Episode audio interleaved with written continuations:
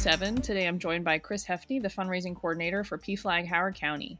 Chris also runs the local RYA group. Welcome, Chris, and thanks for being here. Thank you for having me.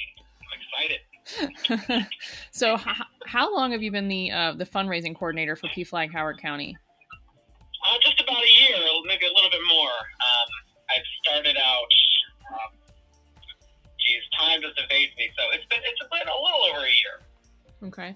And what kinds of events does um, PFLAG host or sponsor that like would require fundraising? Well, uh, we do have a big fundraiser that we use our funding for to continue our uh, services. Uh, one being um, the Queens and Cocktails event that we run every year. Uh, this year, we're not sure which date it will take place due to the uh, circumstances that we're in at the moment, but Mhm. uh, usually it's been held in um, uh, May. So uh, that's just a very big fundraiser that we have where we invite county executives and other people within the community to come out and support uh, PFLAG Howard County and uh, to enjoy a great time. You know, have drag queens and uh, music, good food. It does sound like fun. Um, how many people? How many people normally come to that event? Always have over 150, 200 people. Oh wow, so that's a that's a pretty good turnout. It is. It's great. It's been, say, I hate to get this wrong because I'm very bad with like numbers, but I think it's our seventh year. Okay. What do you do with the funds that are raised from the event? Well, all our funding is used to uh, support our programming. Uh, we have uh, different support groups, and uh, we also do a lot of educational work within the community and outside of Howard County as well.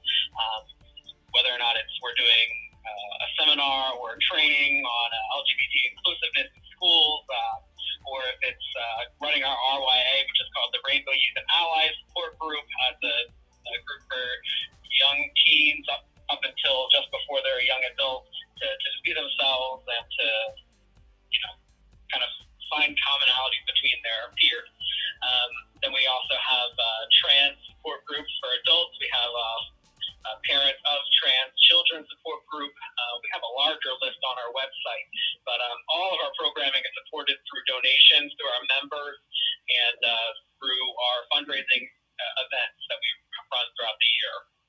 That's awesome.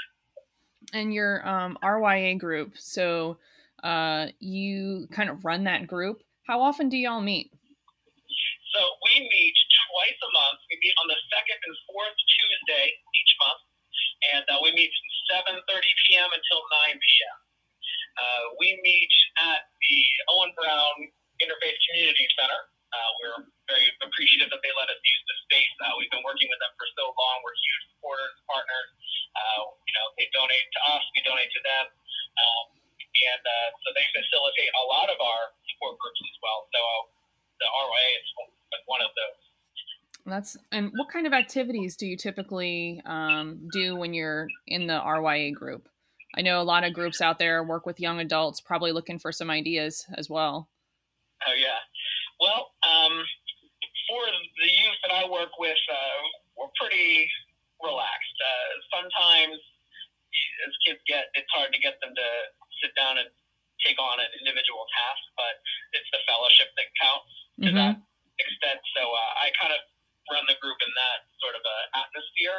So um, I do one-on-one support, and uh, we do have um, times where we'll come together and we'll put together a project. You know, we'll we'll do a fundraiser for the RYA, or we will talk about uh, gender inclusivity uh, and um, the gender spectrum. We'll teach a little bit. Um, we'll always, you know, check in with each other, keep make sure that we're all uh, where we should be mentally and emotionally, Mhm. and uh, and we just have fun. Yeah, that does. That sounds cool. About how many um, teens and preteens, uh, young adults attend typically? I'm averaging between 15 and 20. Okay, yeah, that's a good number. Um, and, Yeah. and this is open for anybody. So any local teens that are interested in attending. Absolutely. You know, uh, it's, you don't have to be LGBT like it says in our name, but we are the Rainbow Youth and Allies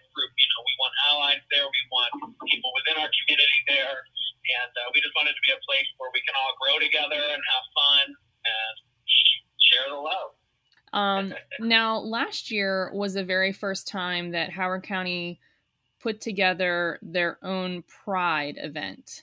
And um, yeah. I know you were involved a lot in that. Can you tell us a little about your role with putting together Pride?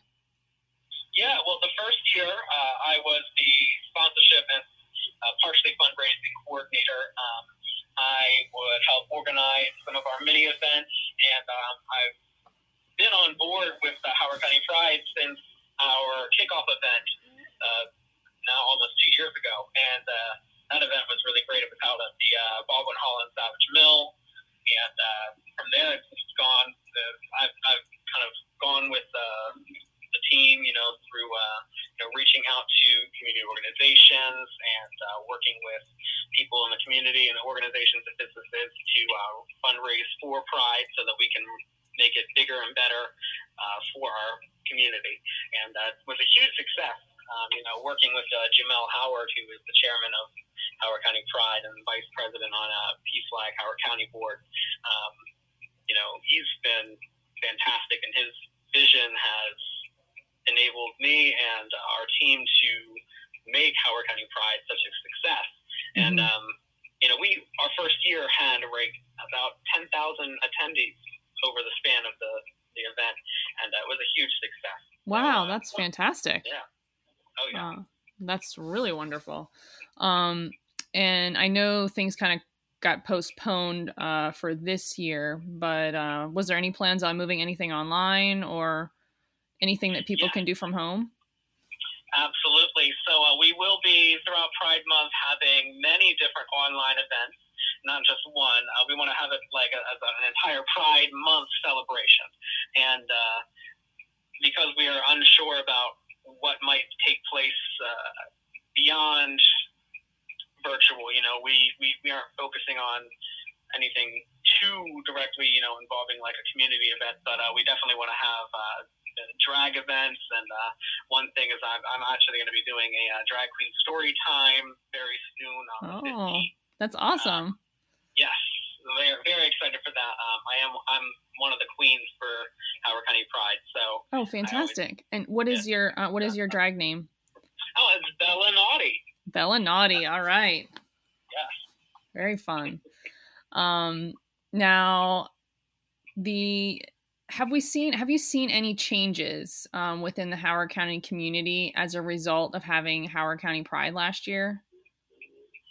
Well, um, one of the biggest notable changes is that um, you know now when I go anywhere wearing one of my logo sweater uh, t-shirts or not sweater but uh, t-shirts or have like you know my bumper sticker you know how people like uh, pull down their window like pull up next to me at a red light be like I went to Pride it was awesome and I'm like oh yay and uh, you know uh, a lot of people that uh, attended Pride have been able to keep up with what we do throughout the rest of the year because we believe in celebrating Pride 365. You know, Absolutely.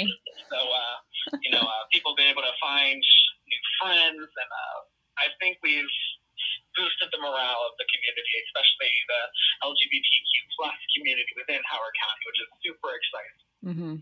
Yeah, that is that is pretty awesome. So what what originally made made you guys branch out and start a Howard County Pride?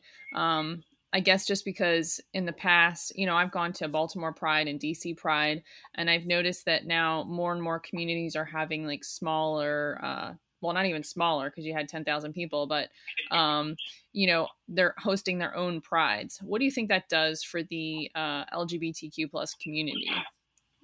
Well, I find one of those things uh, would be uh, accessibility. Uh, some people can't just go out to Baltimore, even though we are right here in Howard County, mm-hmm. uh, especially younger individuals that uh, don't have transportation. Perhaps they're not out and can't ask for it.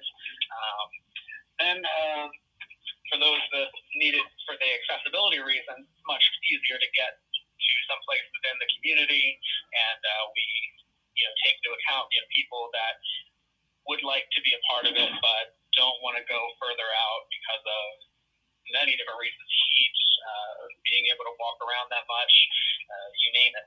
And um, then also, uh, we have a unique culture within our community. And mm-hmm. by being able to stay together and have that fellowship between our community members, it's just going to make the experience a lot more personal.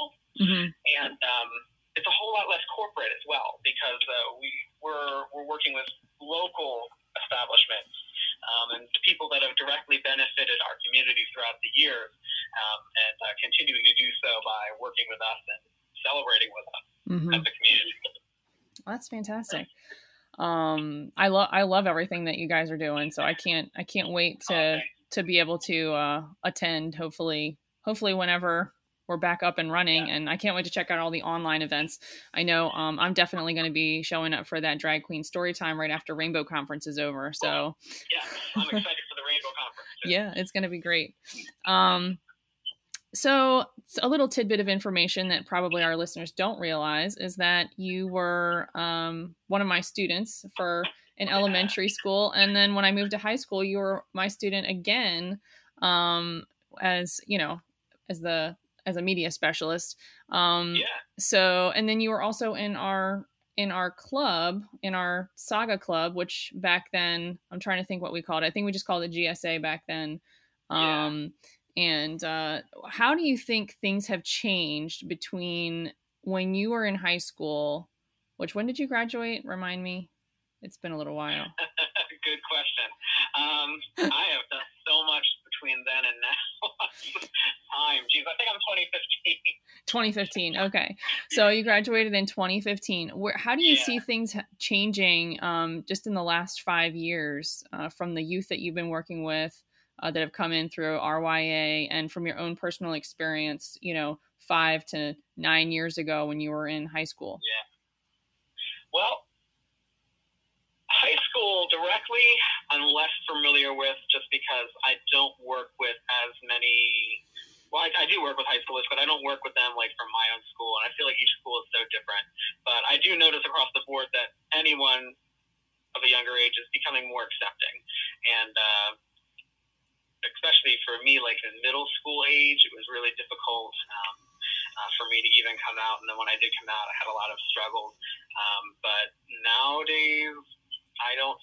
I mean, it's still there, but I, I feel like uh, it's becoming easier, and it's a great thing to see because I'm seeing more people being themselves Mm-hmm. And uh, that's something that, like, if I thought about, like, oh, would I do that at my, at, at, if I was their age back then, I'd be like, mm, I might be a little worried too, you know? So I feel like, mm-hmm. and that's just for me observing that it looks like it's probably, you know, making positive strides in the right direction.